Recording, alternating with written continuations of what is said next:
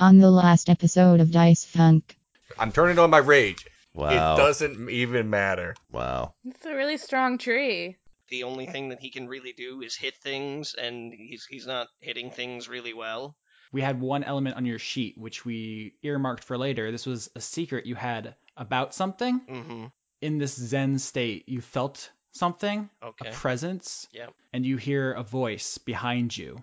You have to agree to something. If I tell you the story, you can't tell anybody where you heard it. You agree? Yep. Gods do not revive their clerics. Drop, and there's no such thing as a half dryad. Drop. There is a doorway. It is in the middle of this room. It is a, almost as if it's a spider the size of a fist Mhm. made of plant material. Okay, then I'm gonna spend uh, one of my one of my key points and flurry of blows this motherfucker. Arcana to infer if there's any magic related to what's going on with this thing.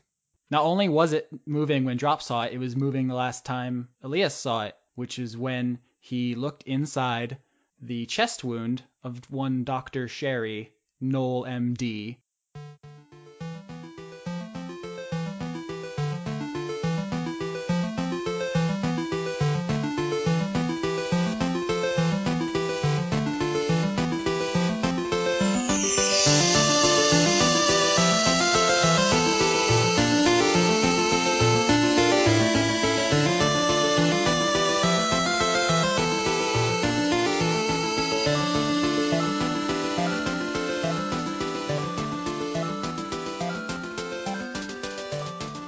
Sound that- like you're in like a bathroom.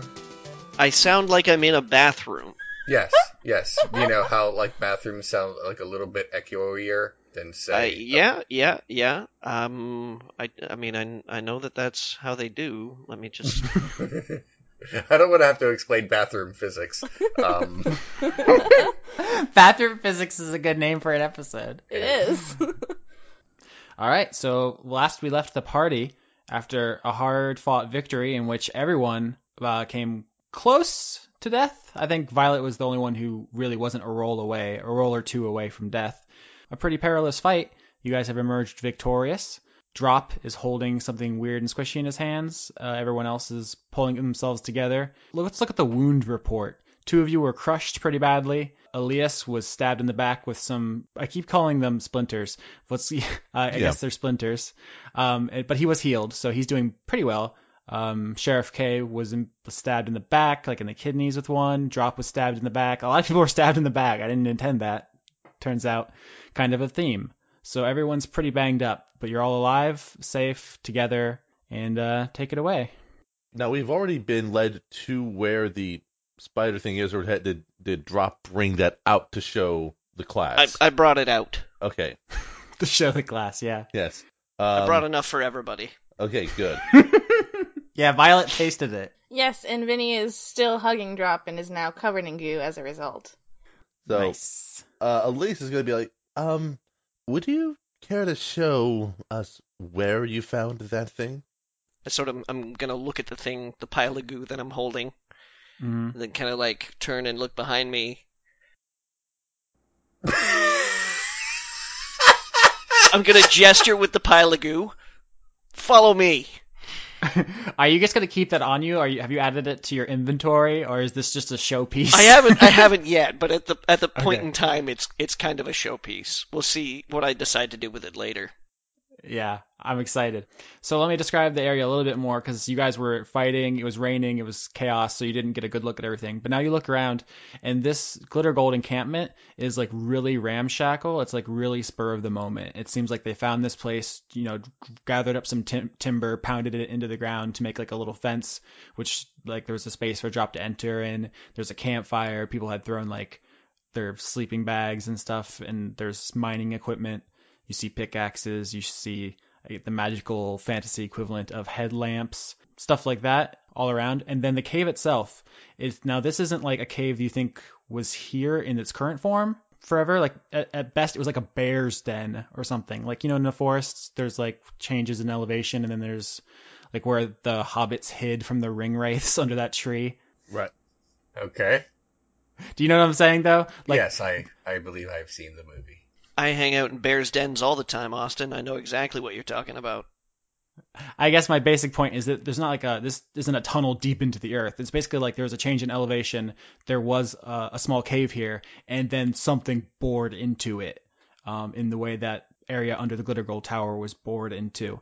And it, once again, it just doesn't go particularly deep. It's like a really gentle angle downward, and then it twists and turns or um a couple times, like a, like an S basically. And then you guys are at the door, previously described in a large chamber, circular chamber with the door in the middle, the door frame. I'm gonna call it a door accidentally, repeatedly, but know that it's a door frame. Hmm. On my way there, I'm also describing what happened in terms of not again, you know, uh, not not where I got the information as I was urged by the voice, hmm um, but you know what what happened. I'm like, okay, you're gonna see it. It's gonna be a door. And when I looked in the door, there was another place on the other side. And then when I got there, so I'm just gonna tell them what happened. Hmm. Okay, so so to be double double clear, you're telling them that you found this place and there's a door and the plant monster, but you're neither telling them about the voice nor the story it told you. No, Cool. All right, so you guys you guys are all in this chamber. Okay. Just going to go up to the. It- So it looks like a door frame, and but is it like against the wall and there's no actual physical door on it, or It's like in the middle of the room, isn't it? It's in the exact center of the room, standing free. okay? So Lisa's going to just walk up to uh, this frame and sort of pace around it a few times. When you get to the behind it, hmm you do not you don't see it anymore. Oh, What would be the back of it? It's just you're just in an empty cavern looking at your friends. interesting. Okay, so it's only visible from one side. Vinny's gonna stick her head in. in through the door. Yeah. All right. I mean, you look around, you see this. It's actually gorgeous in all directions. You just see this uh, entirely different landscapes. There are mountains that reach up so high that it's it boggles your sense of scale. Like you can no longer even comprehend. And like you're looking up and up and up, and you realize like maybe there isn't a sky at all, and it's just mountains forever. And you look down and you see like fields of beautiful glowing crystals, and you look to one side and there's just shifting sands of deserts that seem to be alive with movement and you look the other way and there are canyons like so deep that it's just they just descend into darkness and you're just appreciating all these landscapes and it takes you a while before you realize you're not breathing or you're you're trying to breathe you're not taking any in any air Oh. so can you give me a constitution saving throw Whoops. I mean, if I don't know if I roll to stay alive. Uh, hey vinny can you roll to stay alive I can do my best. I roll a twelve. 12 you start gasping and like grabbing at your throat but you don't like you don't lose consciousness with a 12 Okay, I'm gonna jerk my head back in. you do Lots of rocks in there. Not a lot of air. What? Elias, Elias, Elias just uh, walks to the side of the frame where there's actually a frame and tries to infer a little bit about it with an Arcana check. mm-hmm. See what sort of wacky magic we got going on here, possibly. 23. 23 you think this magic is hella wacky Hmm. this is the clowns of magic these are magic clowns I, I, I take it as some sort of portal or. oh yeah hell yeah with the 23 arcana this is a portal Ooh. this is a portal it leads somewhere it's hard you can't determine exactly where obviously not not anywhere you're familiar with or i would give you that with this check Right. is there anything more specific you can narrow it down Eli- Elias is going to do what Vinny did basically, but be a little bit more cautious about it. Just sort of noting that she pulled her head back and was coughing and gasping. Uh, he sort of just glances back and says, "If I um seem to be under any duress, make sure to pull me back promptly." You gotcha. He proceeds to poke his head through the frame to see what's on the other side. All right. And with your 23, I'm going to say you definitely know that whatever's on the other sides of the door, it does not conform to the exact same rules of wherever you are. Mm. You assume it's magic, but it's like you see rocks floating, which they don't usually do, and you see things that seem to defy physics. Like like I said, things seem to go on forever in Mm. ways that hurt your head to look at, and there doesn't seem to be bottoms or tops to things where there should be. So if it's if it's not magic, it's something beyond magic. Right. So Elias will tug his head back and be like, this must be this might just very well be a entirely different plane or I mean I, I've I know there are planes other than you know the material plane and the Feywild, but this may very well be just a direct entryway to one of these locations. Um, did I notice the problem with air in the when I stuck my head through that Vinny did, or Um, I mean, yeah, sure. If you try to draw a breath, you notice you don't get any. uh, I don't know if there's a way to safely proceed through, but this is certainly glances his head back in for a second, pulls it back out. Fascinating. Lots of rocks, right? Not just rocks, rocks that are suspended as if via thread or some other force. Ah, fancy rocks. You could say that, I suppose. Though, of course, it brings up the question of why, what they are doing and how they're being suspended. I for, see here. He Elias pulls out his his book from uh, the the uh, the Adventures of Job, as it were. Flips through. and It's like, hmm, ponderances on peculiar planes. Doesn't seem to say much about exact planes and what they would have. Mostly, this is inane ramblings about why other planes aren't as good as the material planes. This seems a bit less in- insightful than I was hoping for. Is Dad Daddy with us? Yeah, I assumed that you guys kind of like put him up on your shoulders and brought him in. Okay. Um, Is he conscious? he can be if you would like him to be. Yes. All right, you can shake him awake, I guess. Hey, hey, hey, Dad. Hey, Vin. What do you know about this shit? It was a good door. You did a good job. Good, good door. Oh, Thank you. oh, geez, go back to sleep. All right, okay. all right. night, Vi- night. Vi- Violet interrupts, like, sort of out of frustration, and says, "Look, I'm just a beautiful magic horse, and maybe I don't know what the fuck I'm talking about. But what what does sticking our head between the door between worlds get us any closer to forming the airship Triforce? Because that's that's basically what I'm saying right now. And then Violet sort of like sulks in, in the corner. That's literally all I wanted to say. I'm done. Vinny's gonna go over to Violet and pet her snout. Hey, hey there, friend. Yep. Y- you okay? Yeah. Got something going on? No, I, I'm okay. I just I don't I'm I'm in all kinds of weird realms and stuff, and now there's a hole to a bunch of other ones, and I don't know what's going on, and I'm not a I'm not a planner, so I'm just I'm just gonna chill until someone f- figures out what to do with, with the vortex door frame. To be fully honest, proceeding through does not necessarily seem like a good idea yet, unless you saw anything in particular here drop when you were around. There's gonna have to be a lot of Constitution saving throw crits. Drop Yeah. uh drop holds up the uh the pile of goo. It says, Mm. well, this. Right. Well, I say investigating the rest of the the glitter gold stuff that was around here might give us some information about well, either what they're doing here specifically or who knows, we might even find something about making our own airship. I'm I'm rolling for investigation, which is not good for Violet, but that's that's what she wants to contribute. Elias will uh Elias will have Violet come along as official deputy junior investigator assistant. It sounds like that might have been a bad idea. Leon rolled two minus two. It's mostly a decorative title. It's less of an actual title with weight. So I rolled a zero. yeah, you rolled two minus two. What were you investigating? The door? No, just ed- no gl- glitter gold stuff around us.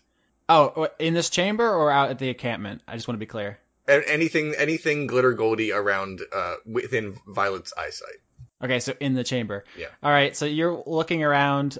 You're looking around inside this cave. Look, let let let's let's not bullshit. She found nothing. You Let me tell you what you found. You Okay. acc- you're like looking down on the ground, looking around. You're moving your head back and forth, and you knock uh, some rubble free with your horn, and it falls down on you, and you take uh, one d4 damage. With a zero, yeah, you pummel yourself with rocks. okay? Austin, Yeah. um, Alright. last episode when I was investigating the door, I took a piece of uh, rock from from the floor and I kind of threw it through. Correct. And I believe you told me that it, it hit the ground on the other side. Yep, and just hit the ground like a rock would. Okay. Now, of the rocks floating in the air, are there any that are like within grasp? Like any that, you know, you could just like lean out quickly and maybe sort of like poke or grab or or anything? No, this doesn't seem to be a uniform property of it. You see plenty of rocks on the ground. Uh, there just seems to be in the distance some floating rocks. Right. Um, it doesn't seem to be a thing that's like, oh, on this side of the door, rocks float. It's just like those couple particular, like they're like islands. They're not just like handheld rocks. Right, right. Okay. Yeah, it's just one of the many wonders on the other side. I wanna like, what did the rocks look like? There's rocks of every shape and color. There's red rocks, green rocks, purple rocks, black rocks, white rocks. There's sharp, small, big, round, soft. Are there Mm. sparkly gold rocks? Yep, there's gold rocks. Got, got some grunge rocks over there, probably. Yeah, heavy metal rocks. You got your progressive metal rocks, Right. acid metal rocks, Yeah. sludge metal rocks. Right. I don't know where this joke is going, but yeah, dude, it's a rock smorgasbord. Vinny's gonna roll investigation on the door. I got an 18. That's pretty good. I mean, looking at the doorway itself, you see that the rocks that the outside are made up of uh, don't seem to be any that you're familiar with. I think before Drop asked me, I guess Johnny asked me if they were the same stuff the ships were made out of, and I'm just going to give you for this investigation that you've seen now the Glitter Gold 9 and the Glitter Gold 6. And judging from the difference between the colors in that one, because the glitter gold nine was like solid gold, and the six was like faded and chipped and peeled, so you assume that that gold color is not the natural color of that material. It's like a paint. Okay. Um, and this is n- not that, um, as I told Drop. So if you were like, oh, we're just we'll just find the gold rock, that's the stuff we're looking for. No. Okay. All right. Um, I guess one. I guess one consideration would be to see if outside in the encampment area there are any storage containers that might be holding things that look like some of the rocks that are past that doorway. If you want to check through that stuff, give me an investigation. If you guys want to go outside. You got it. Uh, 23 again. Fuck, fuck me sideways, up, down, and left. Yeah, you just rifle through all their shit and you find some good stuff. One is um, some paperwork written in Gnome. Do any of you speak Gnome? Nope. No. Let me double check. No, I don't. Yeah. Boom! there it is. Well, I asked for that one. All right, so you have some gnome paperwork. If you want to add that to your inventory, you do cannot read it now. The other thing is you notice um, amongst the pickaxes and helmets and rope and whatnot, um, there seems to be a couple masks that have like weird primitive tanks attached to them, like Hmm. air tanks. Oh. Oh. I see where this is going. So you find I'm gonna say like eight of those. All right. Try it on. Does one of the masks uh, fit his face if he tries to finesse it on? Uh, nope, not really. They're made for gnomes, so none of them are gonna fit your, any of your faces in their current state. Not even my tiny face? No, you have a different cheekbone structure. You're a human. You're a human in everything but texture, bodily speaking. All right. Um. Well, okay. Does at, even if though if the straps don't work, could it be possible for Elias to carry one of them and just hold the the part that goes over the nose and mouth just against his face by hand? Um, you might need. To, I'm gonna have you make a roll, maybe just a raw intelligence, to see if you can like jer- uh, jury rig, jerry rig. I don't know what Yeah. the non-slur ver- version of that idiom is. Eighteen. Yeah, I'm gonna say with if you guys can find some cloth or whatever, Yeah. and you can try to like block up the exits, um, you can make an im- imperfect seal, which will give you a decreased amount of time to use it. So who's gonna go in? Um, I think I was the one that was planning on it, given the fact that I put this on my face. Good point. Well, at least like once he has kind of the mask, he's gonna kind of sling him, uh, get the tank kind of held however he can, and then he's going to uh, go back to the door frame inside of the cave. Okay. Mm-hmm. I'm Um, gonna I'm gonna take a rope out of Oh, my yep. explorer's pack and uh, kind of like pantomime towards uh, Elias for a second, and then go. Oh right, you can hear me fine. We should tie this around your waist. Oh, that sounds like a good idea. What? I said, that sounds like a good idea. I think he said push. Push him in. Violet. I don't, I don't know about that, Violet. I think first we should probably tie the rope around his waist. Yeah. I guess. Don't push him. I'm Team Violet. I'm I'm gonna I'm gonna tie one end of the rope around Elias's waist. All right, done. Okay. Ali- Elias sort of gives the old thumbs up, and then you know takes a deep breath, and then uh, walks through the door frame. All right. The first thing you notice on the other side of the portal, which I think we've previous, previously discussed, but I'll accentuate it here, is that there's a surprising lack of sensation. You don't feel any heat or cold. You don't feel a breeze. There's like a almost like an emptiness, but it's just kind of a neutrality around you. So the air is not the only thing lacking, and you feel that, but you have the mask on, so you're not in any immediate danger. It seems like, but yeah, you step out and you feel the earth beneath you, and very little else. Elias is going to look for the nearest possible like floating rock thing that he could actually reach from the ground. there aren't any of like the floating islands Hmm. within like i said the, the scale of this is like hard to comprehend it's like starting to give you a headache to even look at Okay. Um, I guess then what he will be doing is just sort of uh, pressing on forward and looking down at the um, at, at the rocks that are on the ground in the area here and see and he wants to see if there's any indication that something might have been mined or worked by pickaxes in the immediate area. Uh, so survival check me Uh, you got it. Uh, 15. yeah 15's fine you find some gnome shaped footprints which lead off in a direction it's not really there's no you don't know what's northeast southwest but like Right. left from the door Right. So it's in a, in a leftish manner. He's going to need to follow these footprints or these indications of of gnomes walking in a certain direction. And with a 15, you don't get the sense that they were trying to hide their tracks or anything. It seems basically like they just kind of walked in, like mm-hmm. another day in the job. Here Right. we go to the mines. They likely were not assuming that people would regularly be coming in here where they where they were going to, you know, do their do the duty as it were, and that duty being gathering possibly whatever is in this weird plane.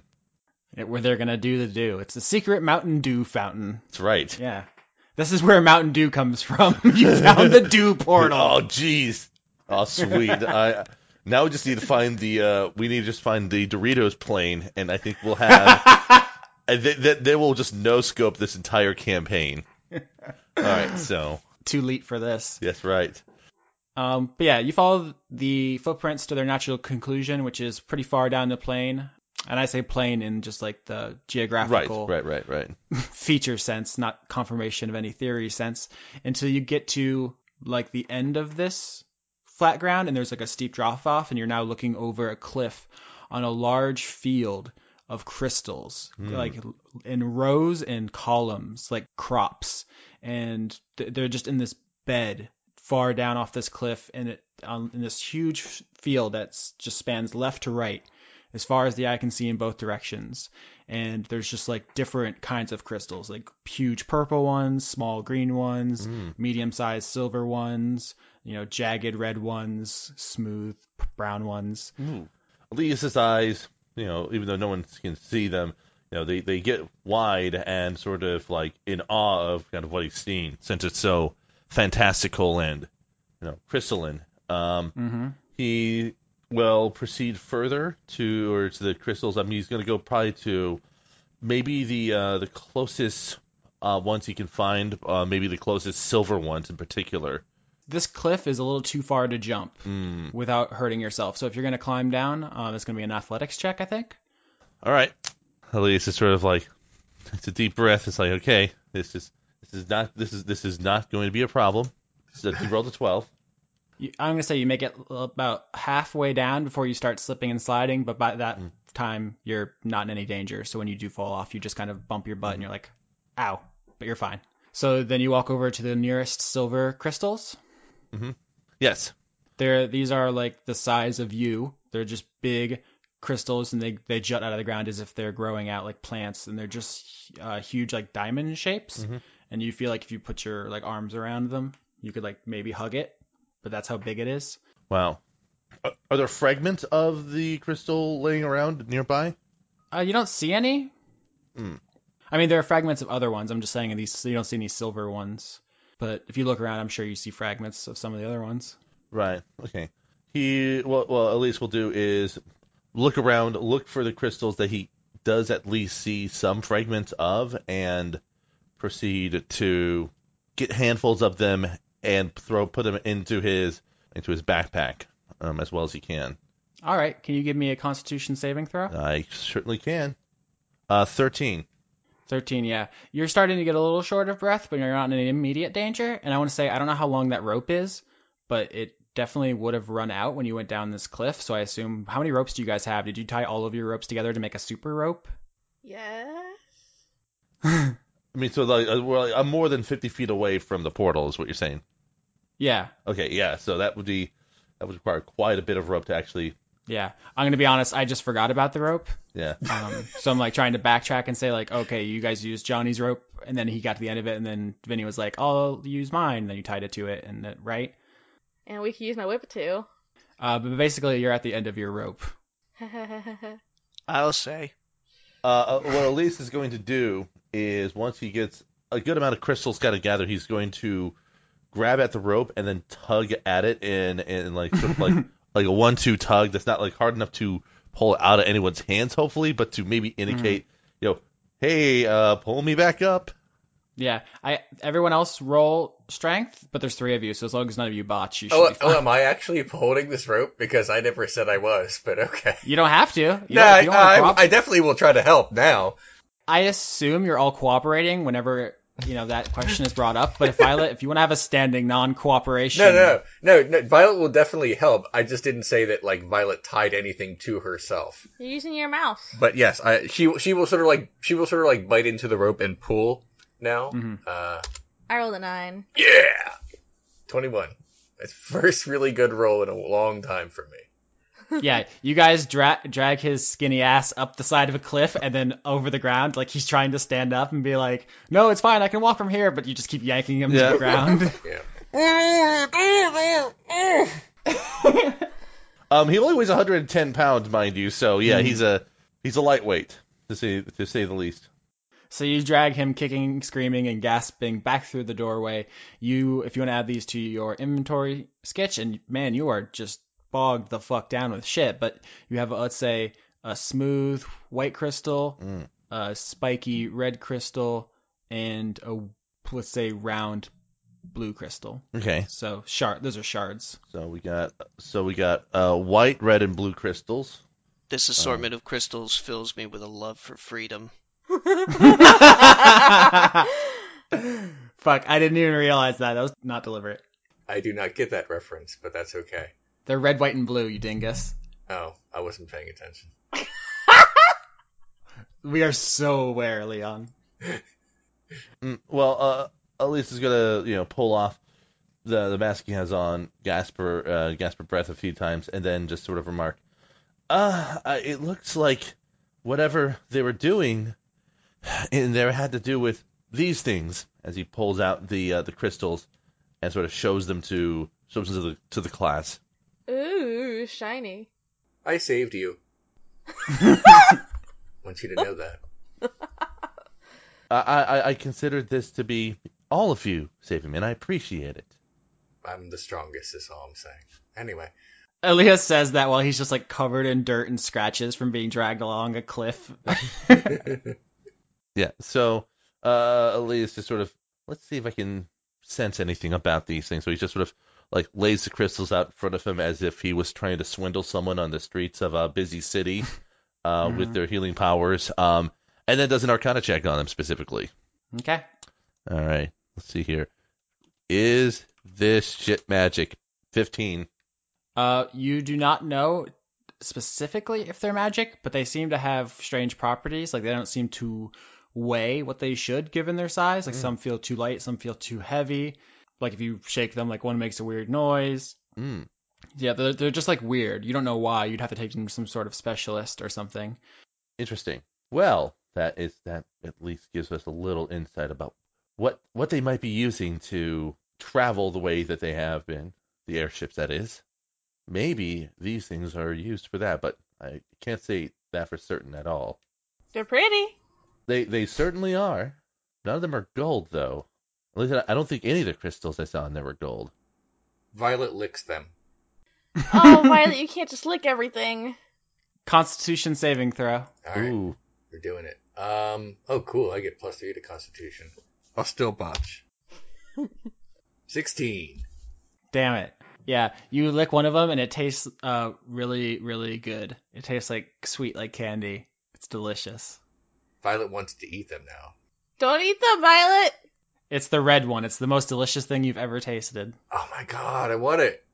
Uh, I, I, I, I, I don't know if that's necessarily safe. Well, we'll break off a piece. Or, well, you know what? Just save them for later. Grab a midnight snack. Break me off a piece of that weird ass crystal. Uh, in either case, at least it sort of like rolls his sho- shoulders and it appears to be at least a bit of weariness. Like, I would love to investigate in there some more, but given the difficulty of breathing in there, it might take a bit more than just one quick excursion. Either way, I could stand to get a little bit of rest right now. Let's all take naps. Okay. All right, so you guys know how short rests work. You roll hit die to recover health, unless you're going to sleep straight through to morning, in which case everyone can get full everything. I- I'm fine with just doing a short rest, but I think Vinny has something special if we do short rests. I do. I do. That's what I was about to say. And Vinny is gonna play the song of rest. hmm Lullaby and good night. Go to sleep, tall friends. That's it. Okay. All right. Austin, I'm just gonna make a note here that I'm also gonna spend 30 minutes meditating to regain my my, my ki. Hot. Okay. I'm at maximum hit points as a result of all that. So I want to do something while some of them are sleeping, though. hmm Uh, I want to eat the red one. oh gosh. You dip your snoot right in Elias's bag, fish out the red crystal, and then you crunch that bo- bad boy down. I'm Nice. going to be awake while you're doing this, you know. No, no, I'm sorry, but you you just said you were sleeping. I didn't say I was sleeping. He doesn't. Elves don't sleep. I don't sleep. right. Do, wait. Do I then do I have to roll a stealth check to get it? Uh, uh, but what, what, what, what I, I- I can make a counter suggestion as to what can happen here. you, you can, can insist you want to eat, eat the thing, and Elias will probably concede and try to break off a piece for you to have. I'm sorry, but that is, that is not what Violet wants to do. Roll a stealth. Yeah, just roll a stealth. I'm gonna. I'm making my own fun. Okay. hmm That's that's. I'm excited for you. it's not good. Oops. it's seven, which isn't terrible, but it's not good at all. Yeah, he spots you, but whether or not he can get to you before you do that, or even wants to, tries to, is still up in the air. So you're getting the, you're pulling the red crystal out. What do you do, Elias? Elias just sort of like blinks at at uh, Violet's like, um, I, I, I, if you if you want, I could go get another one of those after a moment, so we don't run out of them. Violet, do you scarf that mother? I want to say Violet eats half of it. okay, you munch or crunch it. Is that good for your little horsey teeth? Oh, probably. Oh no, this is going to be very bad. Um, but yeah, Violet Violet eats half of a red crystal. Mm, yeah, it's it feels like candy coated sex. It's so fucking good. Good. Oh, okay. So nothing bad happened. There's just like a there's a just the stickiest orgy in your mouth right now. All right. Violet Violet sort of licks her lips, gives uh Elias a look, and goes hmm, and then goes back to sleep. Elias just rubs his head a bit and like, that was that was certainly weird. Violet eats what Violet wants to eat. It's funny on Elias's character sheet, he's the one with the quirk that he doesn't know like what food is because he's from the Feywild. But I guess that also applies to Violet. Yeah, I ha- I have my own definitions of what I consider food, hmm and and crystals typically aren't food. So Yeah. and also the eating habits of people. That's him. So just like you know, that was you know, eating something out of someone's bag. A little weird. A little weird. Maybe that's a unicorn thing though. Oh, it's definitely a Violet thing. It's really rude. it probably is. How wooed. So you guys all take a little nap. Yeah. You like apply apply bandages. You know, meditate, trance. You get right with Jesus. Um, the next, you know, after you're done with that, Sheriff K seems a bit more lucid, and he suggests uh, collecting mediocre Jeff on the way back to the village so you can put him to rest um, respectfully. That's a good idea, Dad, but what if there are bees again? Vinny, I've taught you better than that. Come on, we can handle a couple bees. Mm-hmm. there was more than a couple bees. Vinny. And you you know how Dad, you know how I feel about bees. They're my favorite little buzzy boys. But there were like a bajillion bees. Vinny, I'm gonna need you to be a brave flower for me. Can you do that? Okay. Okay. Come on. Okay. All right. I'm glad. I'm glad to see that you're doing better. You looked a little bit roughed up after that. Well, the encounter with the tree and all. You mean when it squished us? Yes, that that that one in particular. Yeah, I'm surprised you saved us, Skinny. I, that was some good bow work. Oh, uh, well, uh, you don't get training for a few decades without getting a little competent at it, I guess. I did good too. I have to challenge you to an archery contest sometime. That sounds like a pleasant idea, actually. Vinny never took much to it, but it's my specialty. I could tell. he seems like really proud of this, like embarrassingly. Like Vinny's like, Dad, come on, Dad. Oh, don't, don't, It's like how dads talk about their high school football careers. Dad, no, you don't have to go. No, no, don't talk about how you won the track meet. No, Dad. Dad, put the trophies away. Dad. Dad, this is not the gun show. No. How many times can we say dad in one episode? Dad. All right. All right. So, um, are you guys gonna follow his his suggestion and go pick up mediocre Jeff? That's what Vinny votes for. Mhm. Anyone else? Anybody else? I have no qualms with this. I I follow the party basically. I just don't want to like take control without consulting the party. But you guys, you guys do that. You, your trek back through the forest is relatively uneventful. The storm has broken. You, there doesn't seem to be anybody following or menacing you. Eventually, you find your way back, mediocre Jeff, because Sheriff K knows these forests very well. You, you're never lost for even a 2nd And you guys come across that body, which is now li- lying on its back because Vinny flipped it over. Can I roll nature to listen for bees? That's perception. Perception? Damn it. Bees are nature. That's your knowledge of nature. Oh, I got a six. You think you might hear something. You're like, you're like, may wait, hold on. Uh, I don't know. I don't know. I'm spooking myself. Somebody smarter than me listen for bees. Uh, all right. I'm not smarter, but um, I'm gonna. What what do I roll to listen for bees? Perception. Perception. Okay. Thirteen. I'm gonna go ahead and imagine that we're all like craning our necks at the at our various heights. Mhm. Yep. Elias and Violet both got 13s. Uh, Drop and Vinny got much less, but let's say the people who did well hear like a buzz or two, but not like an angry swarm. Uh, it, uh, it seems pretty normal, I suppose. Okay. Violet says, "I hear bees. Ah!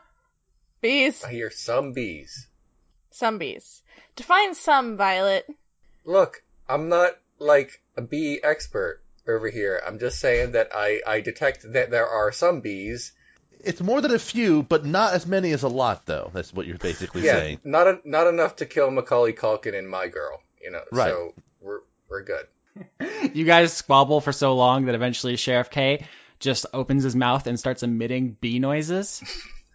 As I've told you guys before, Kenku have perfect vocal control and can Yep. mimic any sound they've ever heard. And so he makes like bee noises for a little bit, and then you guys see a couple bees flitter out of Jeff's nose and off and away. Oh shit, that was so cool, Dad. It's nothing. As easy as, you know, shooting a bow for me. Oh no, not that again. You stop that right now. it's listen, it just comes naturally when you've been doing it for as long as I Dad, have. Dad, just go, just go pick up the body. You're the biggest one. he he like looks at the body, looks down at the like wound in his side, and is like, "Well, Oh yeah. uh, sh- okay, never mind. no, it's it's okay. Your big strong dad can do it." He says Uh, he he lies. Dad. Just no, stop showing off, Dad. Wait, isn't one of us really muscular?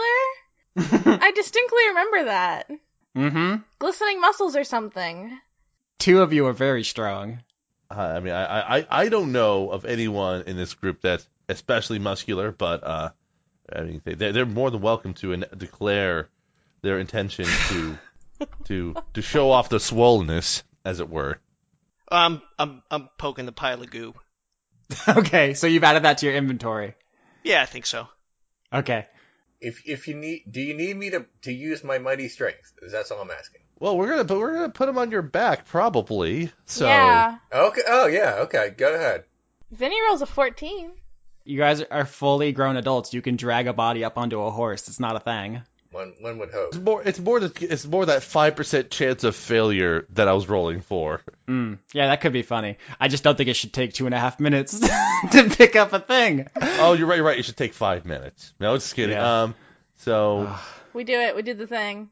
Yeah, you guys put Jeff onto Violet and cart him back to town. You guys uh, get back to the village, I guess in the wee hours, because it was like getting late when you guys had that fight, and then you explored and investigated, and then you took a nap, so it was like you know four in the morning or something, and then it took like eight hours to walk back. So it's like early, Mm. before noon. Um, so there are people up and about in the village, um, but it's not like bustling or anything. Let's go see other dad, dad. yes, yes. Ali- Elias just sort of nods and says that seems to be the best person to. Vinny's gonna just start marching off no matter what anybody says. Okay. Um, Drop is gonna ask uh, Cardinal Stab Daddy. mm-hmm. Um, do you guys have a a, a a shaman or a priest or a witch doctor in the village?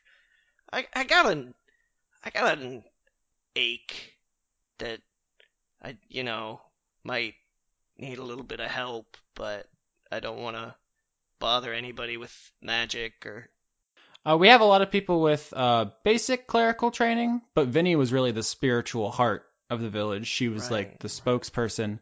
Um, it speaks through her, you know, mm, Alona in our in our spiral, which is why we sent her off. yeah. So if she can't help you, How, lo- how how long has she been doing that? um, I mean, she's served Alona her whole life, but really just in the last you know seven years did she really become the focal point Mhm. on account of her accident. Right, right. The accident. I I assume you guys are. She told you because you guys are friends. No, no. What what accident was that? Oh, with uh, with the gnoll. Yeah. I guess. He se- he seems like kind of confused because he's not sure if she, like if he's embarrassing her by telling you this stuff. hmm Vinny would clear this up, but she's like too far away to hear. Yeah, she marched off to the mayor's office. Yeah. and Elias is yeah. following close behind Vinny and probably dragging, coaxing Violet along. Are you like putting like the red crystal just out of reach to like lead her?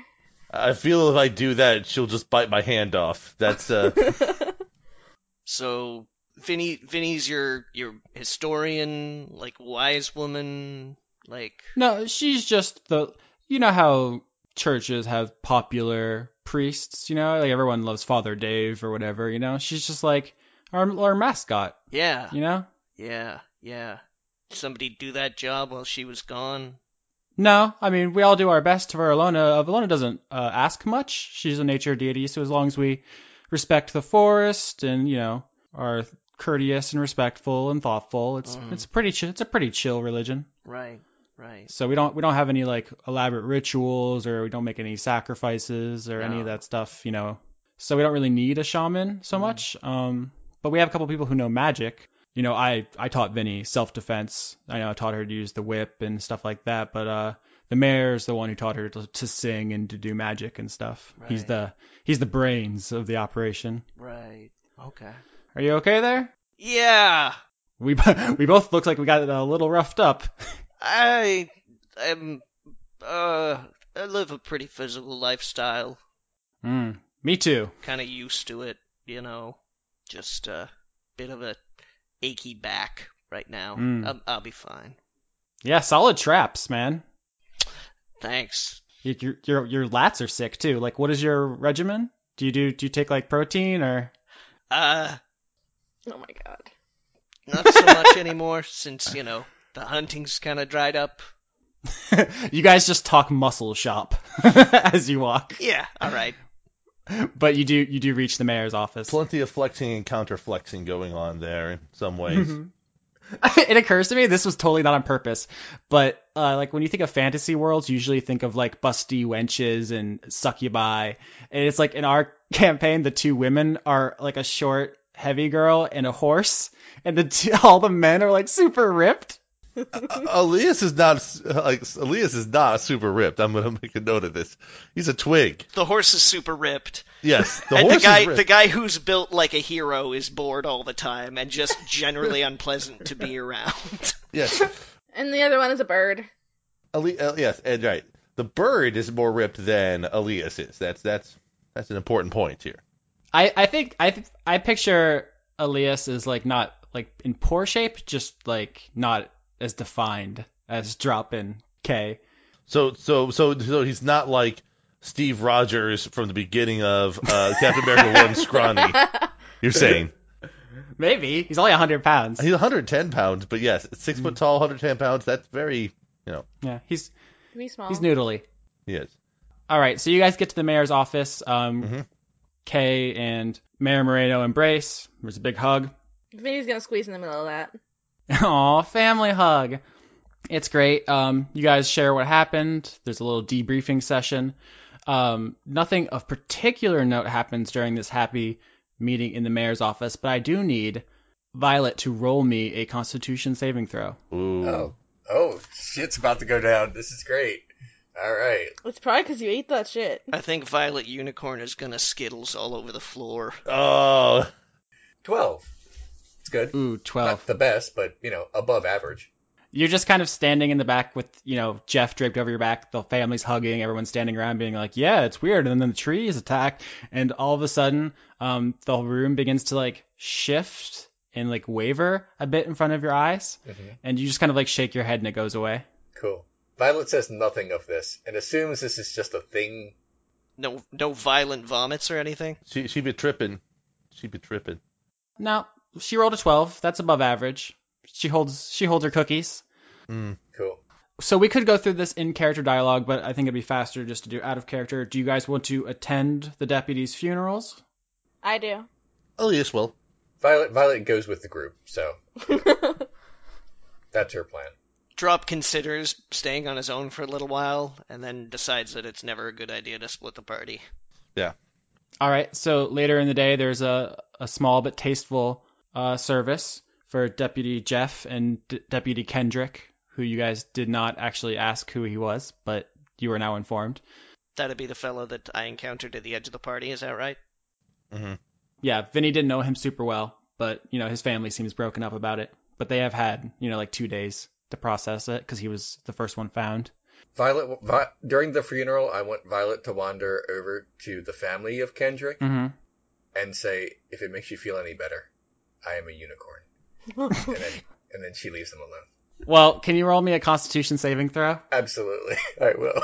Oh shit! I will keep doing them until something terrible happens. I can't wait. This this is what we call fail fishing here. No, it's just you don't know the metabolic process of this crystal. No, it's cool. Eleven, roughly the same thing.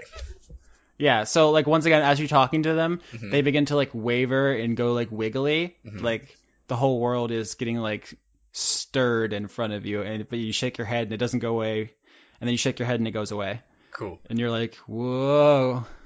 But I mean, you're able to hold it together. Okay. I love a wiggly funeral. Violet, uh, I went during the funeral after this, I want Violet to uh, confide in Vinny uh, and, and, and say, "Hey, Vinny, um, everything's wiggly, and I was just wondering if that's a thing that happens in this realm, or if it was something I ate." Oh my god. Did you wait? Did you eat? What have you eaten? Oh, half of a red crystal. God, Jesus fucking Christ! It's You really just good. Eat things from random places that we don't even know if they're like a place or not.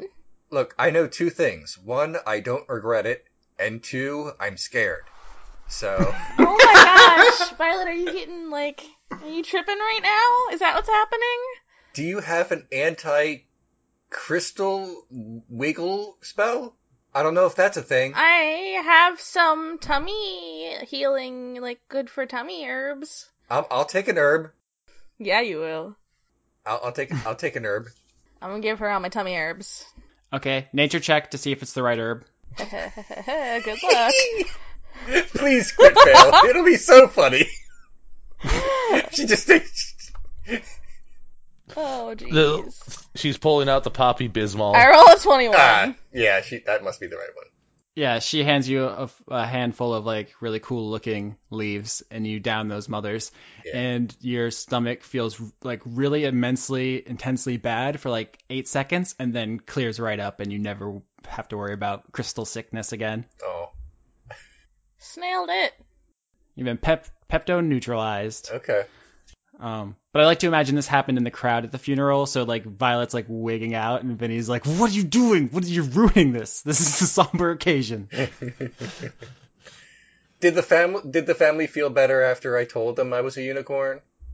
Um, shit, that's a terrible thing to say to a grieving family. You want to roll persuasion? Oh, Yeah, I do. I, I do, in fact, want to roll persuasion. I want to do as much as I possibly can to endanger my character. Yeah, So- an avatar of their god comes to their son's funeral and is just an insensitive asshole. No, no, no. An avatar of their god is trying to comfort them. But just stating your species is kind of insensitive. They like they like that. Ten. That's that's solid. It's not great, but It's not great. it's a, it's a completely average kind of thing. They look more confused than anything. Like they look at each other and like, is that supposed to? Is there like deep meaning? Is this a proverb? Vinny's gonna roll persuasion to convince them that it's a that it is something like that. And and it's a hell of a persuasion roll. yeah, she's like, listen, Alona works in mysterious ways. That always works with people. Yep. Yeah. So Sheriff K gets up there and says something nice about the deputies. You know, says that you know mediocre Jeff wasn't everyone's favorite Jeff, but like he was number one in my heart. Wow. How does how does Great Jeff react to that in the crowd? I'm curious. Great Jeff is like surrounded by Jeff groupies. He looks like really cool, and they're like hanging off his arms, and he like looks aghast when he says that. He's like, "I'm I'm clearly number one, Jeff." Like, let's not be crazy. Does shitty Jeff look even worse now? Shitty Jeff has drunk himself into a stupor, and he's like lying in the shade of the spiral of Lorelei, God, he's, he's the worst one. just drunk as a skunk. All right. Above, what about above average? Above average, Jeff. you want a full rundown of the Jeffs? I is what do. I want all of them. Okay, when when hold on when when when uh the um when this the speech is happening, uh Violet Mhm. says, you know, a lot of people thought of mediocre Jeff as half empty, but I always thought of mediocre Jeff as half full. Violet, shut up. No. Wait, is this the speech that she gives to the like? As, are you taking your turn at the lectern to say that? No, dur- while while he's talking, like interrupting him. Oh, Christ, muffins on a crutch. Do you want to roll persuasion for that to not get in trouble? yes, I do. God damn it. Uh, uh, uh, Elias will probably step up to say something after Violet is done. it's a four.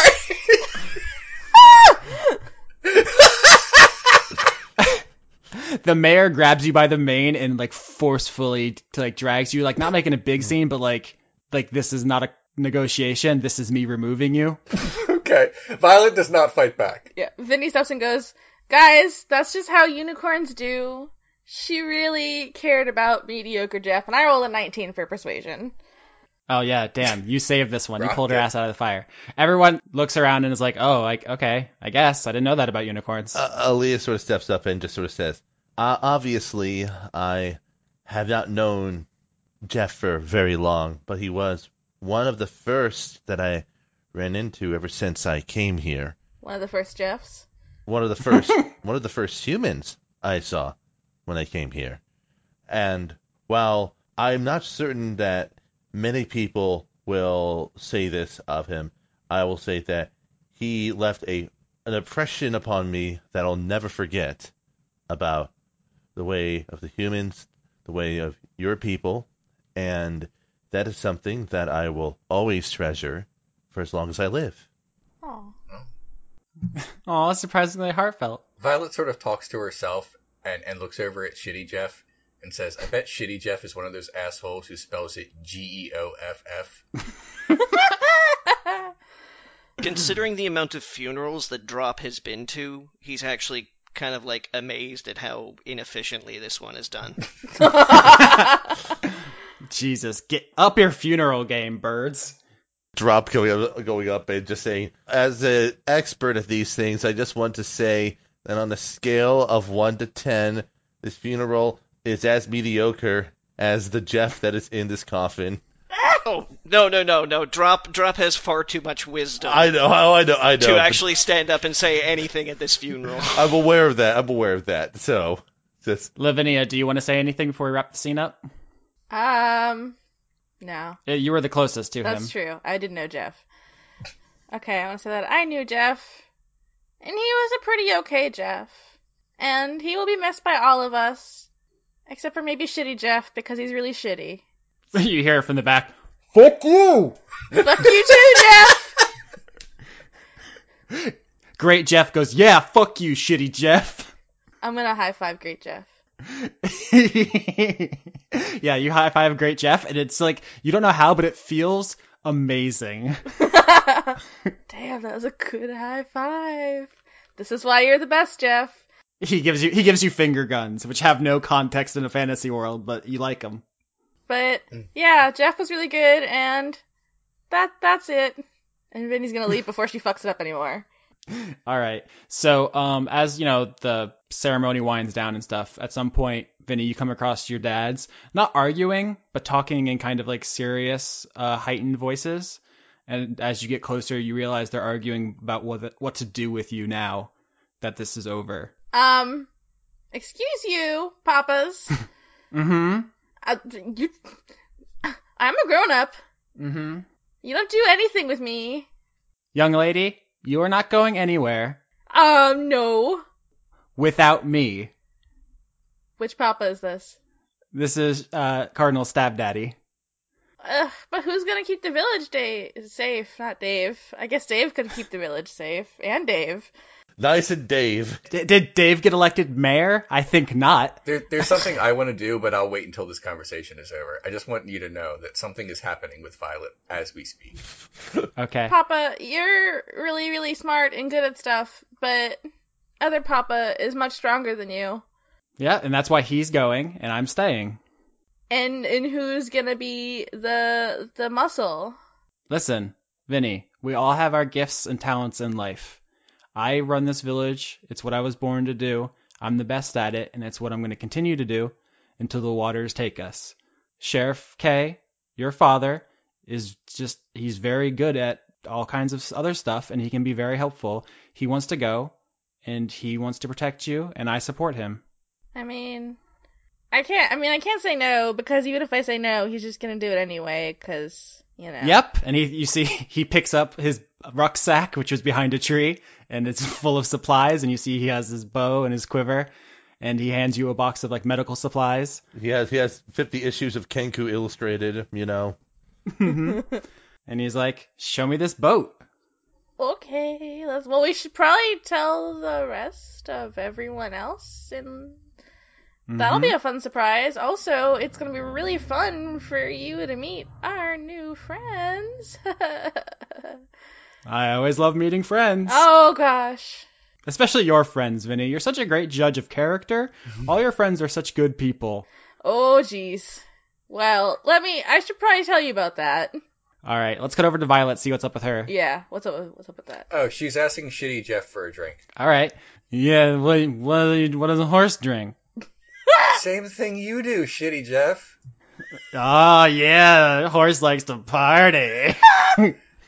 he just like pushes, tilts your head back a little roughly, and just starts like fucking beer funneling you. Do we know? Do I notice this? I mean, you can walk up as it's happening, but yeah, he's just like oh, pouring Oh, mead happening. after mead. Violet, no, It's too late. It's in my belly. no. There's so much in it.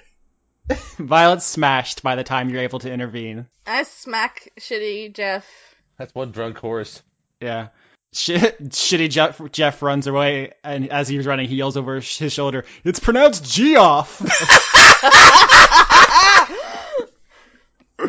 and he disappears. Okay.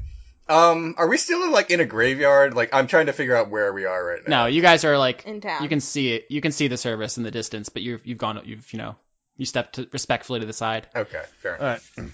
I'm gonna I'm gonna take a moment to address the group. Oh, okay. Okay. Kind of like get out in front of everybody and raise my hands and say, "Okay, everybody, One, two, three, all eyes on me. I hate to I hate to be such a killjoy, even though I'm apparently really good at it, but I sort of feel like what we actually came here to accomplish is not been accomplished. Oh, I totally agree with that. So, But maybe if we bring the crystals back to Joan, she can tell us which ones are the right ones, and then we can go get more. You mean the three two and a half crystals? he, he then pulls out the three or two and a half crystals from his pack. Uh, Violet Constitution saving throw. Sure. Damn it. Always. Always. I'm always down for, you know, something that will end badly. Come on, 5% chance. 16. Oh, Solid. yeah. You're feeling drunk, but not drunk enough to just grab that crystal out of Elias's hand and eat it, which is what I was hoping you'd roll for. Your roll would result in. I could still do it. Yeah, you definitely can. I'm just saying you're not uh, drunkenly compelled to. Okay. I just want to say one thing out of character. Normally I wouldn't, but Lavinia, did you forget about getting Ziggy a staff? I did. So I'm reminding you, this pops in your head because otherwise you're going to get back to the boat. He gonna be pissed. Uh, he's going to ask you, and then you're going to run back, and we're just going to waste 10 minutes. hey, Dad. Smart Dad. Not strong Dad. Wow, so mean. you know we don't like it when you say that. You're both smart and you're both strong. It's just one smarter and one stronger. You guys know it. yes, Vinny. Do you know where I could get a staff that I could just like keep and have and maybe give to somebody? that sounds oddly specific. I mean, you could always take a branch from the spiral. You think that would work? Like for magic? If anything is going to, yeah, it's a full of magic. Okay. You're going to go over and break a branch off? I'm gonna hug the tree and let it know what's going on first. Mm-hmm. I mean, you hug the tree and you feel warmth and you communicate that to it, and it doesn't seem like you don't feel surprise or anything. It just feels like you're just giving information to a tree. Yeah. I'm, I'm trying not to be considerate. Mm-hmm. So I take a branch. All right.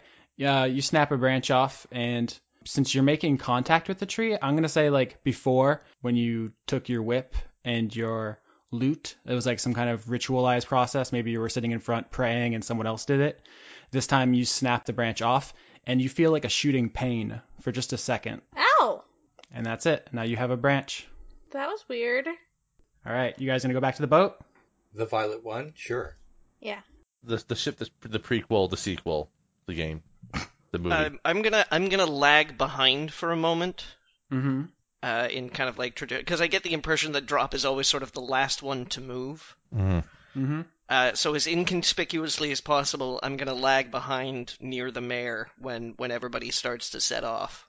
Violet can't notice things right now. Once once they're they're out of earshot, I'm gonna I'm gonna turn to the mayor and say, "Your daughter's a lovely person, but I kind of get the impression that something happened to her. You you mean the accident? Yeah, could you tell me about that a little bit?" I mean, it happened about seven years ago. We were just kind of minding our own business, and uh, some ruffians came through, and uh, we all thought they were attacking, trying to steal from us or something. But I don't know. It was weird. It's like they just kind of moved through, and Vinny went to confront uh, one of them at the tree. I think it was some sort of a cat person, dog person, or something, and uh, it uh, you know killed her. But uh, Alona, and her infinite wisdom and grace, brought her back to us, and uh, she looks a little different. She's a little bit more magical, but she's still our Vinny. Different, like The the leaves, the leaf hair, the skin color, you know. right. So that's new, Yeah, relatively. right? Is that is that okay? Yeah. Are you, why why did why does everybody call it the accident? Oh, I mean, it's just a polite way of saying my daughter was murdered and brought back to life. Mm-hmm. If you have a snappier name for it. Nothing that would spin as well. I would say the branching. yeah. I mean, you say that she looks different, but I mean, her personality, everything's the same as it used to be. It's not. Yeah, in my estimation. Yeah. Mm-hmm. Is she um aging differently or nothing? I haven't really thought about it. Uh, I guess I would say she hasn't really aged much. I mean, Mm-hmm. Her mother used to live here. She looked pretty young. I think maybe it's just genetics, you know, just got good young genes. Right. I don't know. I'm gonna be honest, humans kind of all look the same. A little bit in the face region. Drop sort of looks at himself and goes, uh, "Yeah, I guess we kind of do." Off, uh, off in a different scene, Elias is just sort of mentioning sideways, sideways to the uh, the other uh, people he's walking with. You know, I've I've noticed, thinking about mediocre Jeff, all these humans have a tendency to look way too similar to each other. It's kind of weird. And then cuts back to the other scene. Violet is singing Tub Thumpin' by Chumbawamba. Cool. Uh, of course. Elias, did you break that vial that Joan gave you?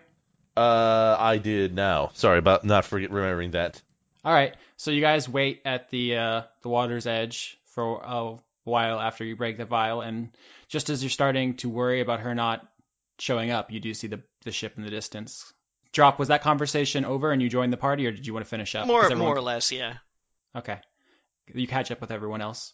Eventually, the ship stops getting closer, and you guys have to kind of like swim out to it, and some ropes are dropped over the side. Um, and you you do see Ziggy up at the top, like with his hand outstretched to haul you onto the ship. One thing you notice about him is he has changed out of his kind of wizard ropes. He was kind of wearing a simple wizard outfit before, and he is now wearing that navy uniform, which has been like tailored to fit him. You you assume that's how they amused themselves while they were waiting for you, is they made this like Napoleonic navy uniform fit the frog. Oh, you look so so stately, Ziggy. He looks really crisp and handsome For a frog. for a frog. Yeah. Um. Yeah. He helps you guys all up on the deck. It's just him up there. I'm gonna cast comprehend languages as a ritual. It takes ten minutes, so you're si- you're singing and dancing up on deck for ten minutes. Yeah, it happens. Actually, he sees you're carrying the branch, and he holds a hand out for it. I give it to him. He just uses a spell slot to cast tongues, so you guys can speak to each other instantly now. Hey, Z-Man, Ziggs, the Zigginator. Uh, is that also my name? It can be. It's it's their uh uh terms of affection for you specifically. Thank you. They they all sound like noise to me, but I appreciate the sentiment. I got you this branch. It's part of the tr- my sacred tree. I think it'd probably work pretty good as a staff. Seems to be working just fine. You look so dashing. I'm not running anywhere. Uh, very, very good. You look good. Nice uniform. Good job. Thank you. Joan worked hard on it. Where is she? I think she's below deck. She's the sun does not agree with her. Oh yeah. Oh, also, this is my dad. He, he, I mean, he saw him, but he was like just trying not to process it because it's kind of frightening. He says, uh, his form confuses me. How is he your father if he is a bird? Uh, he adopted me.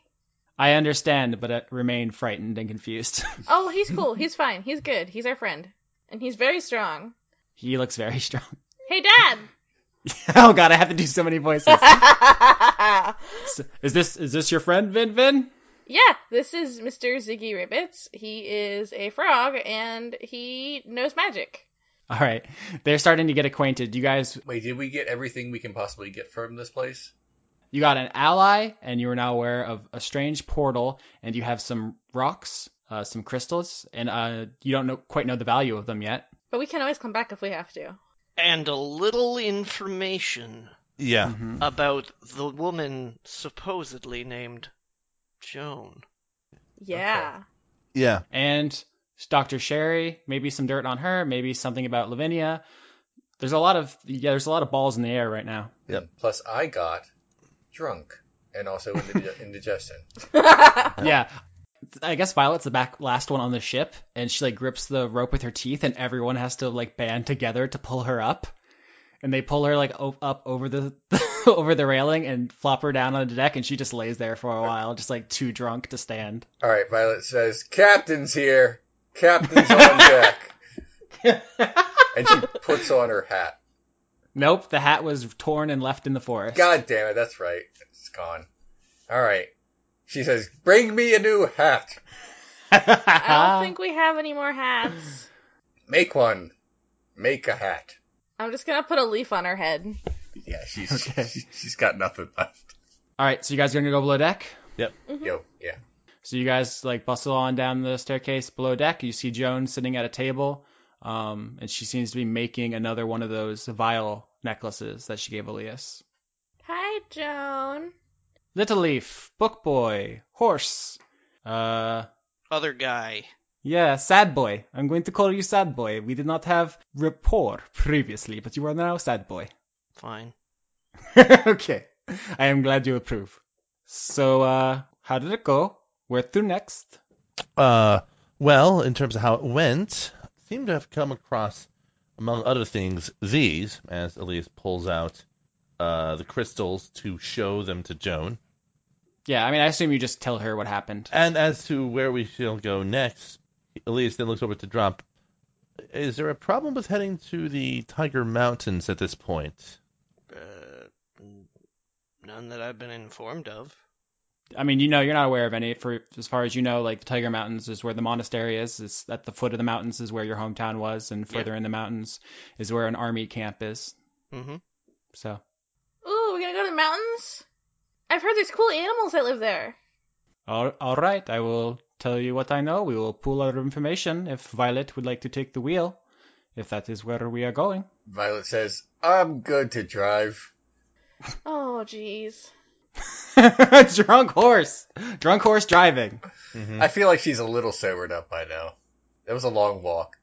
Between that and you had tummy troubles already because of the crystal, so it's just like your whole chemical system is not in a great shape.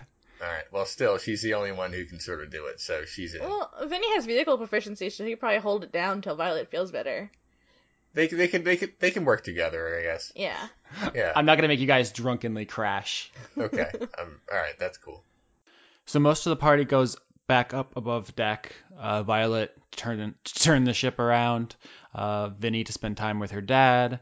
Drop presumably to meditate or do whatever sad, lonely stuff Drop does. Um, but basically, Elias and Joan are left alone below deck. Mhm. She gets up from the table where she was working and puts the uh, new vial necklace around his neck.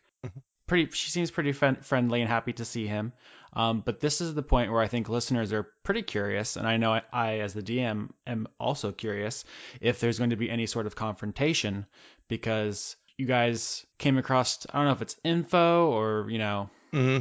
you guys came across something maybe potentially worth a heated argument. Like this, the party's the party is strangely cooperative. Like the first season is kind of notably more and not necessarily antagonistic but um i would say to some degree some of the motivations were fairly self-serving between Mhm. the party members but self-serving in a way that prevented them from cooperating i guess Yeah, I would say season one was defined by intra-party conflict. In season two, there's it's basically been harmony except for one instance where Elias kind of snapped at Vinny for Mhm. being so cavalier about her information sharing. Yeah. Um, so this is kind of a pivotal moment. Is Elias going to confront Joan? Because I don't think anyone else in the party would. Like Violet is very airheaded. Vinny's non-confrontational. Drop keeps to himself. So if anyone was going to do it, it would be Elias. But also, you know, in that scene where Elias kind of, you know, rebuked Vinny, it, he was on the side of like, let's keep, you know, let's keep our cards a little closer to our chest. Let's be, Mhm. you know, more clever about this kind of stuff. So I also could see an argument for just acting like everything's normal. But I think as listeners are hearing this episode, they're like, is this going to happen? So now is a good time to address that.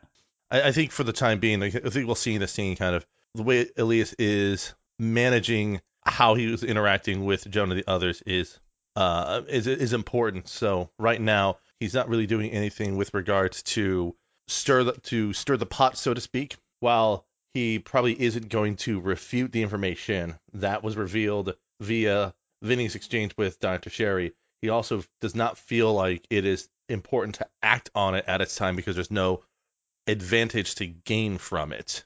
It's basically what I'm I'm seeing from my standpoint.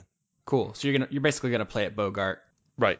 You, it's not written in stone. You could always come back and address it if it feels right. But yeah, I think that's a smart move. I think there's a, a lot of situations where where you just enter this and just start yelling and throwing punches. But I feel like Right. it, it's it fits with Elias's characterization to just kind of wait and see. He's not the he's not the type to eat the uh to eat the red crystal, you know, based on impulse. Yeah. But that's cool. It, it leaves some mystery. I think you guys have are really pulling on a lot of threads. There's a lot of questions, a lot of mysteries right now, and there's no need to rush to any of them. So I like that.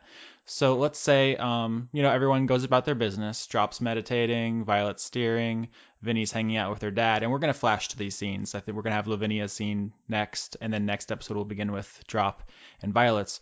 So over the next day or so, I assume you guys are gonna take some time to practice magic.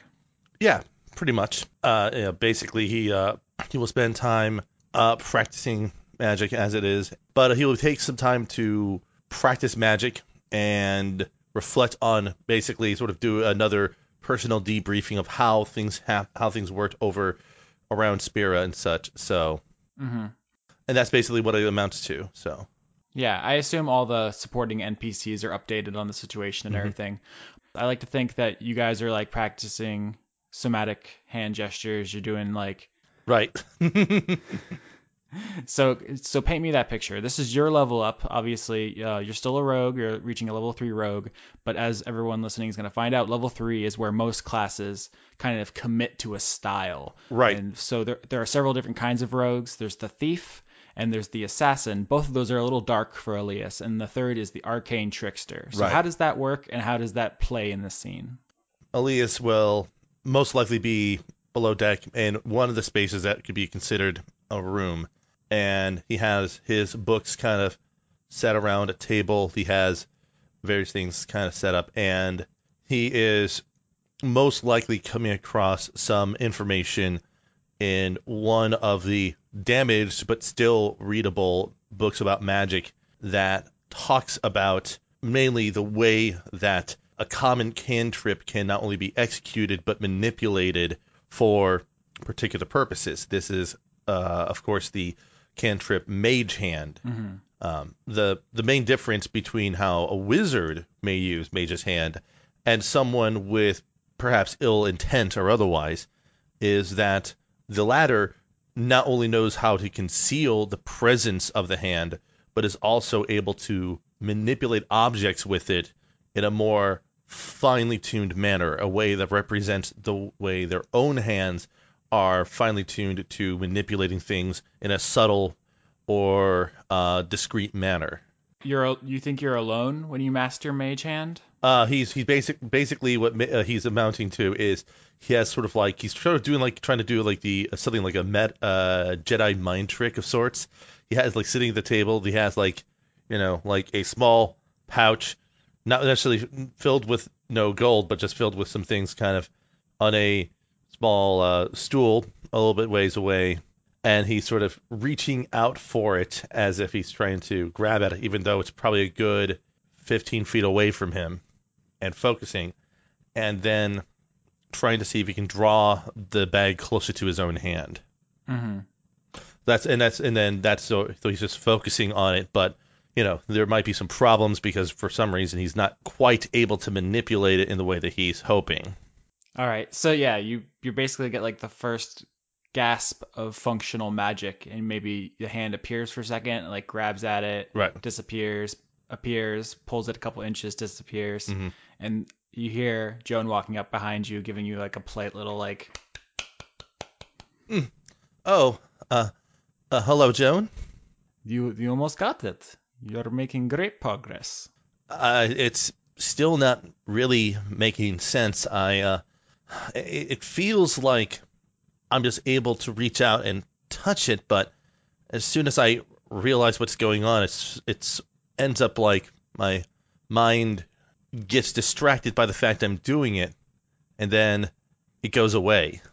Yes, it is paradoxical. You need both great concentration, but also to free your mind from the physical acts you are performing. It must become muscle memory. And she reach she's behind you. She like reaches over, puts her hand on your hand in like the familiar way people do Mhm. in like rom coms when they're teaching someone to do golf or whatever. Right. and she she basically like takes you through the motions again and like silently you guys practice it and practice it until you have a functional mage hand and you're able to move the bag Mhm. across the table. Right. And as the as the bag moves, the hand that is the mage's hand that is grasping it sort of goes from being spectral in appearance to being invisible, and then it almost appears like the bag is floating as if by telekinesis or something, as it then just drops into Elias's outstretched palm. Ooh, very fancy. It's uh, something I read about how ma- how this spell can be made even more useful than it already is.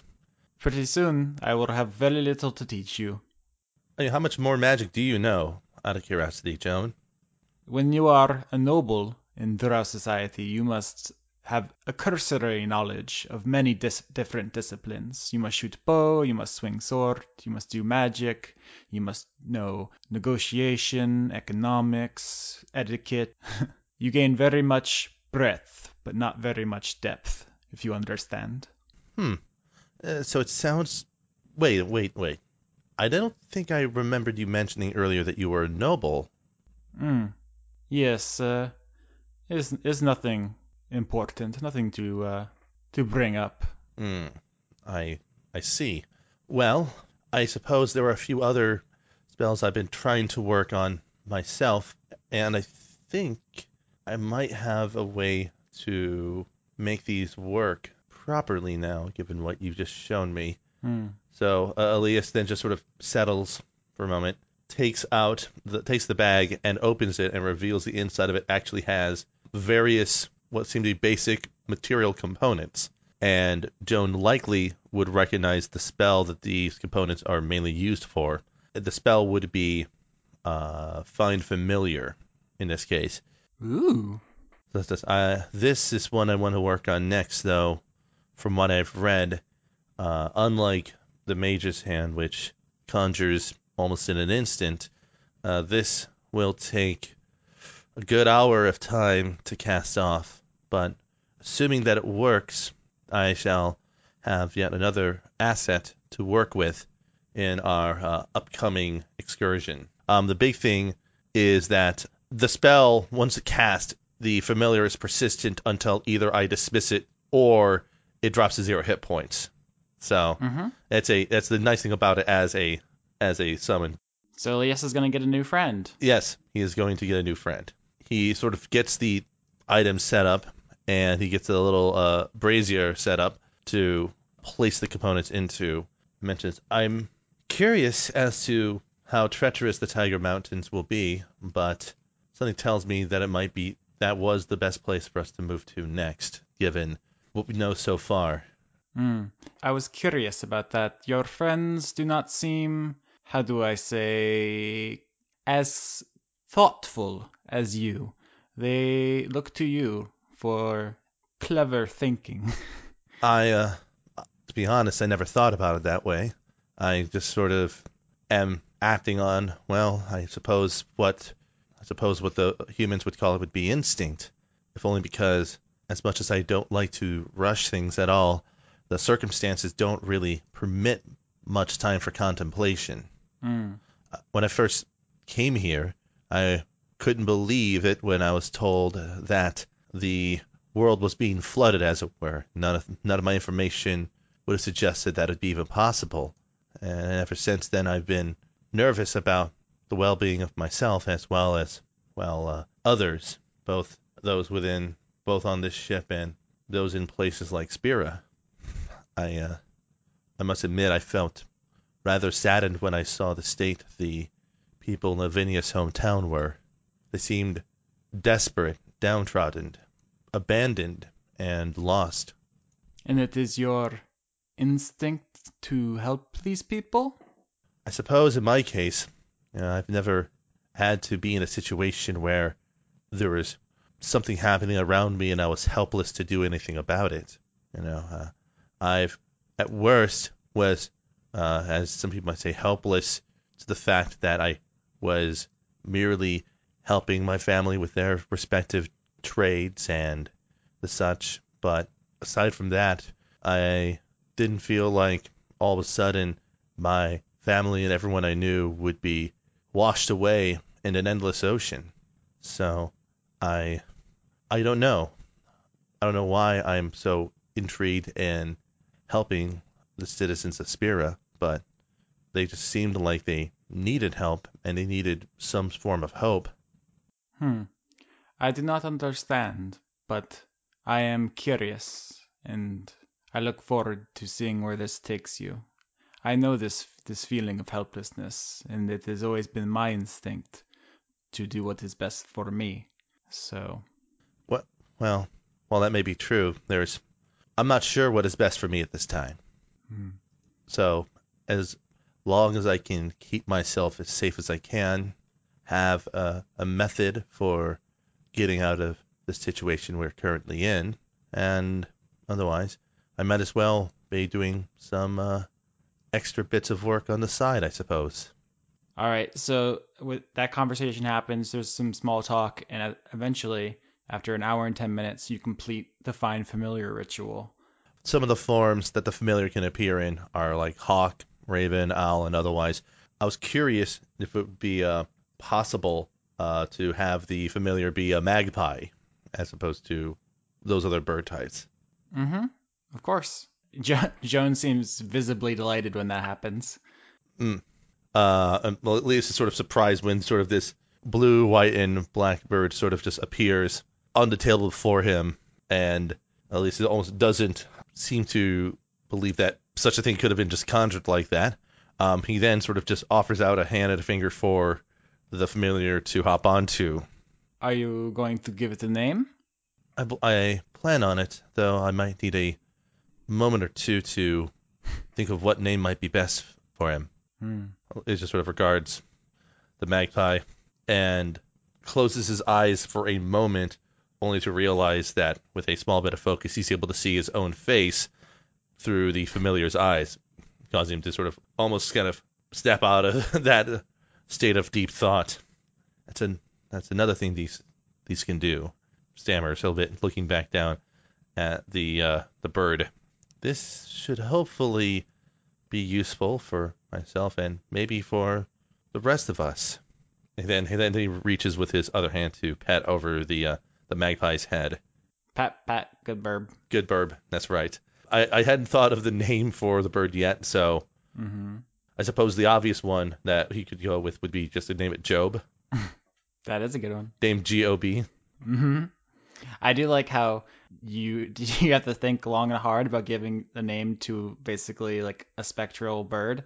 Yep. And you just basically decided in an instant what the next leg of this dangerous quest would be. Mm-hmm. It's there's like a total disconnect between like the weight of decisions and the amount of thought that goes into them, which is very Dice Funk. uh, Elias was thinking about which place to go to while we were on, while they were, everyone was going back to the ship. He almost wasn't expecting the spell to work, so he hadn't even thought of, wait a minute, I should be giving this thing a name. So like, I, I think Elias sort of will ponder it for a bit more. Says, I think your name shall be Gob. Do you think that name will work well for you? He asks the uh, familiar, forgetting that familiars can actually communicate with their spellcasters tele- telepathically also, and uh, if it's an added sort of layer of uh, colorization, the magpie is a fey creature as opposed to being a beast. So, Yeah. So it's not really an animal, it just looks like one. fey conjuration that is in the form of a magpie and it can behave, it can act, it has all the trappings, and for most appearances, it looks like a regular magpie. Uh, aside from that, it is a uh, regular bird to most people, especially as it sort of hops off of Elias's hand, goes over towards, goes over somewhere on the table where there might have been, let's say, some seeds or other rations, and just sort of pecks at it of its own accord. hmm So with Elias leveled up and Joan not confronted on any of the Mhm. intel you guys have gathered, um, you have your magic, you have your familiar. Uh, we've discussed Elias's decision about the next leg of the quest. I think the final scene of this vignette is Joan whistling at the little magpie like I can't even whistle. Nope, can't do it. She whistles at the yeah. The finals is her whistling at the magpie and trying to get its attention, and she like holds out a finger for it to land on, and you have control over it. So does it go to her? Glances over and then just flies over and lands on Joan's finger. Would you share senses with this bird, as in addition to just being able to see out of its eyes? Um, basically, if I allow myself to become blind and deaf for a moment, it basically allows me to see and hear through the familiar, as well as sense anything that it could sense, in addition to sight and sound. So the last thing before the scene fades out is her petting it. do you do that? Do you become uh, like attenuated to its senses? Uh, Elias will sort of glance at it and just sort of close his eyes to think on some matters before realizing that he's again sort of seeing things through the magpie's eyes and hearing things from the magpie's ears. So yeah, the last thing is Elias loses himself a little bit, and you feel like Joan petting the bird, and it's nice and it's calming and it's safe. But then you do feel the ring of Lolth, not jab, but like you feel it Mm. touch the bird, Yeah. just like being pet, and Yeah. then suddenly, oops, hmm there's that ring. Um, so this scene shifts then to our next character development slash leveling up scene, which will be Lavinia, who has reached level three. And what bards get at level three is a choice between two. They're called colleges, but obviously Lavinia does not have time to actually earn a degree. Fuck school. Whoa, Bernie never would have let this happen. oh no. Um, they're the College of Valor and the College of Lore, which basically means do you want to be a fighting bard or do you want to be a smart bard? And you have picked the College of Lore, correct? yes, too small to fight. too small, too fragile, Little cupcake. the tiniest confectionery. So over the the scene we're gonna play out now is basically you getting your stuff for leveling up and spending some time with your dad, who I mean the last time you saw him before this recent adventure was when you left your village expecting never to see him again, right? Right. So this is this must be emotional. You, you were like, all right, I'm gonna go to the new world and leave you guys behind. You're all gonna drown to death. Bye.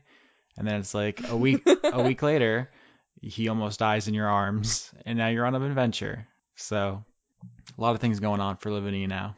Too small for feelings. Big feelings, s- small shrub. In a tiny package. Basically, this is gonna take a this journey is gonna take a couple days. Um, there's a couple of scenes I wanted to get to, just as we had Elias practice his spells over a couple days, have a couple of conversations with Joan. I imagine like a series of vignettes between Lavinia and Sheriff. Vin. Yets. Yeah. Vignettes. vignettes. Oh God, we did it. Perfect pun achieved. And uh, Sheriff K, who I assume she just calls K or Dad. Dad. Dad. Daddy. Mayor Dad is Papa because he's smart. I don't know. He's fancier. Mhm. Hi, is this episode just gonna be called Dad? Dad. Probably.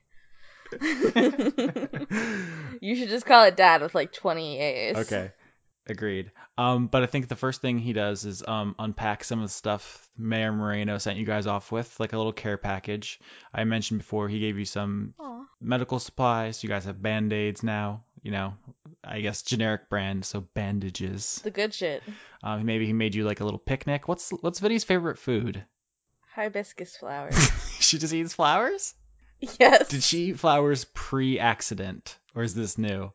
Like she may have nibbled from time to time because she was weird, but she was she wasn't like full on eating flowers. Now she's just like, give me those sweet sweet petals. Is Vinny a vegetarian? We've never discussed this.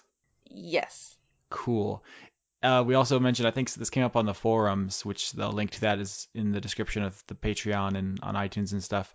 Um, we never really brought it up, but I guess, do you want to address Vinny's sexuality? Oh, she's bi. She's real heckin' by. okay, because dryads are notoriously thirsty creatures in literally every respect. oh yeah.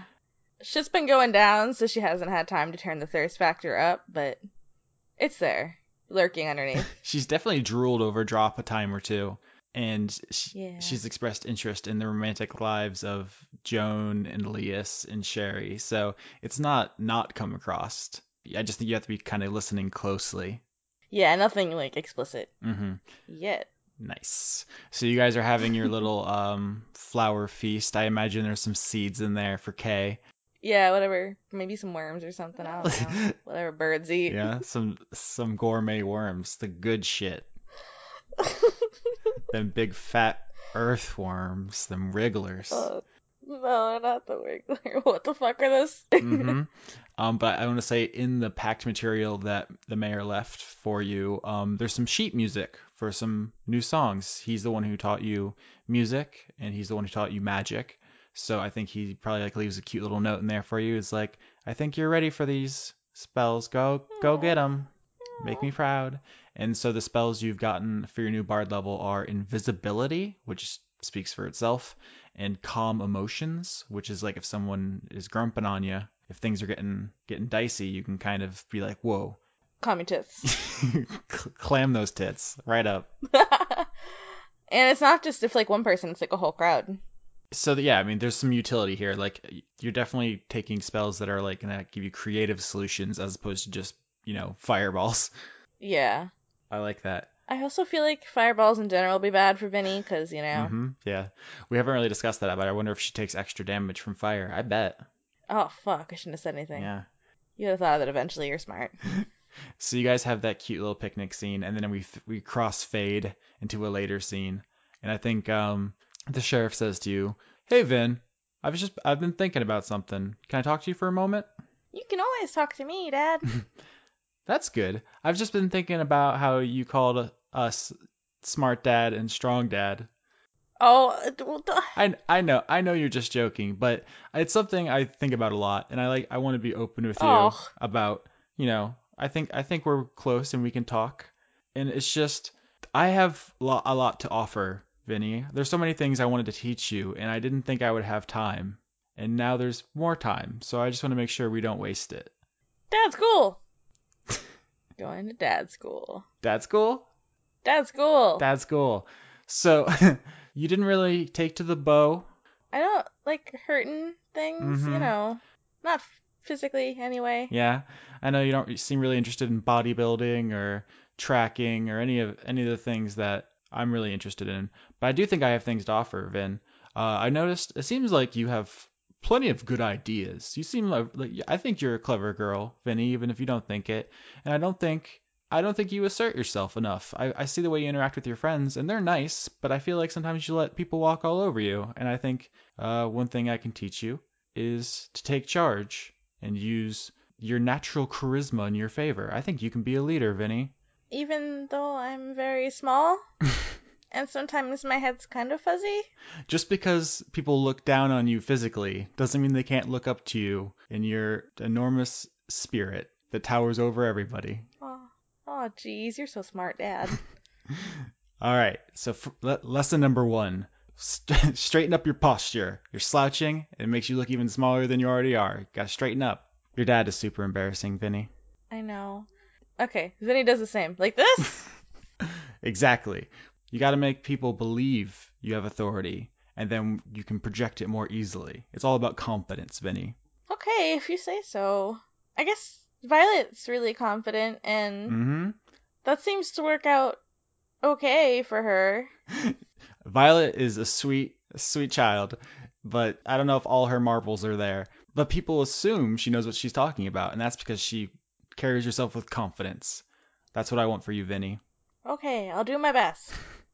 All right, and then there's like a montage of like he pulls out a blackboard and he's pointing at it with like cool tips about like how to win friends and influence people because you've taken um, some bard skill, um, some extra skill proficiencies, and you did that mostly in charisma for deception and persuasion and stuff. So basically, he's um, using his natural machismo and confidence to teach you to be more charismatic, which is giving you uh, those charisma skills.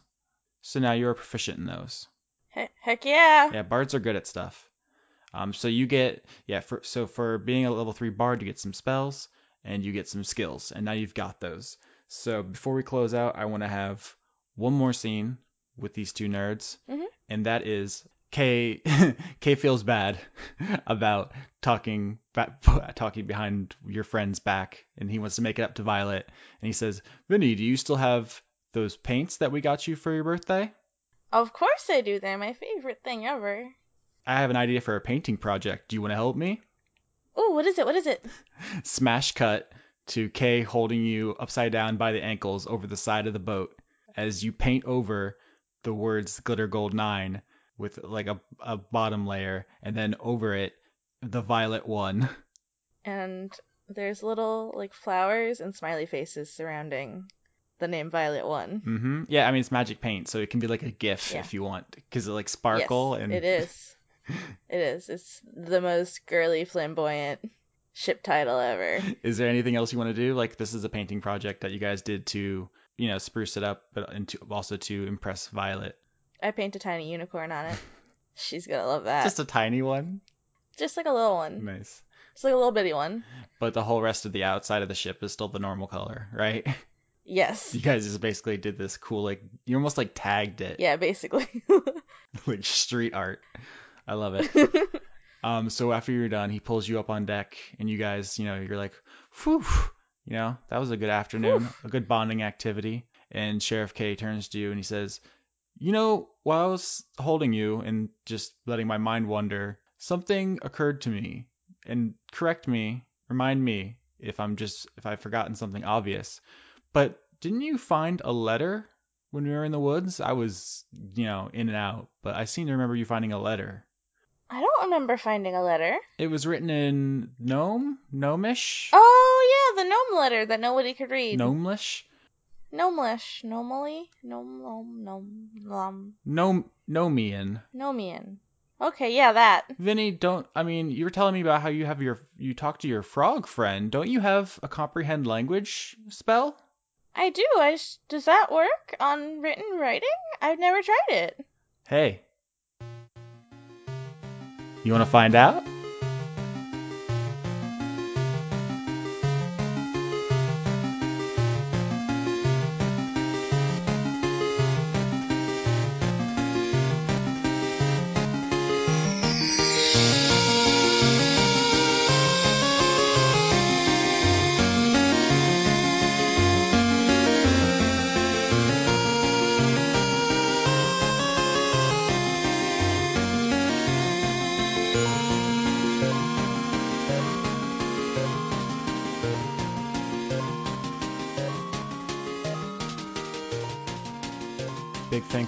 To Remix, both for our theme song, Thunderstruck, an arrangement of Windmill Hut from The Legend of Zelda, and Dream Meter Mix, an arrangement of Lavender Town from Pokemon. Executive producers for the month of August 2016 are Joseph Tombrello, Kirsten Haslinger, Ingmar Gremmen, Jade, The Cult of Gorfanax, Extellaris, King Waza, Allison Ansell, Luke Powers, Tarka, Michael Goodell, Wayne Witzke, Brent, Neil, Trenton, Melanie Joe, Lana Seawolf, Toby Gleason Stack, Silken Guns, Matthew Weber, Emmanuel Garcia, Sarah Hanley, Melissa Booker, Keith Snyder, Cameron Abbas, Ariel Badger Release, Zenith Will Rule, Exley, Gary Zayon, Dash on the Rage Monster, Carl, Harrison Andrew, Paul Mullen, Jorit, Viger Arnston, Anna Stolfar, Dylan, Giorgio Renna, Christopher Charlo, Cody Jackson, August Rue, Mirren Bati, and Taylor Hoyt.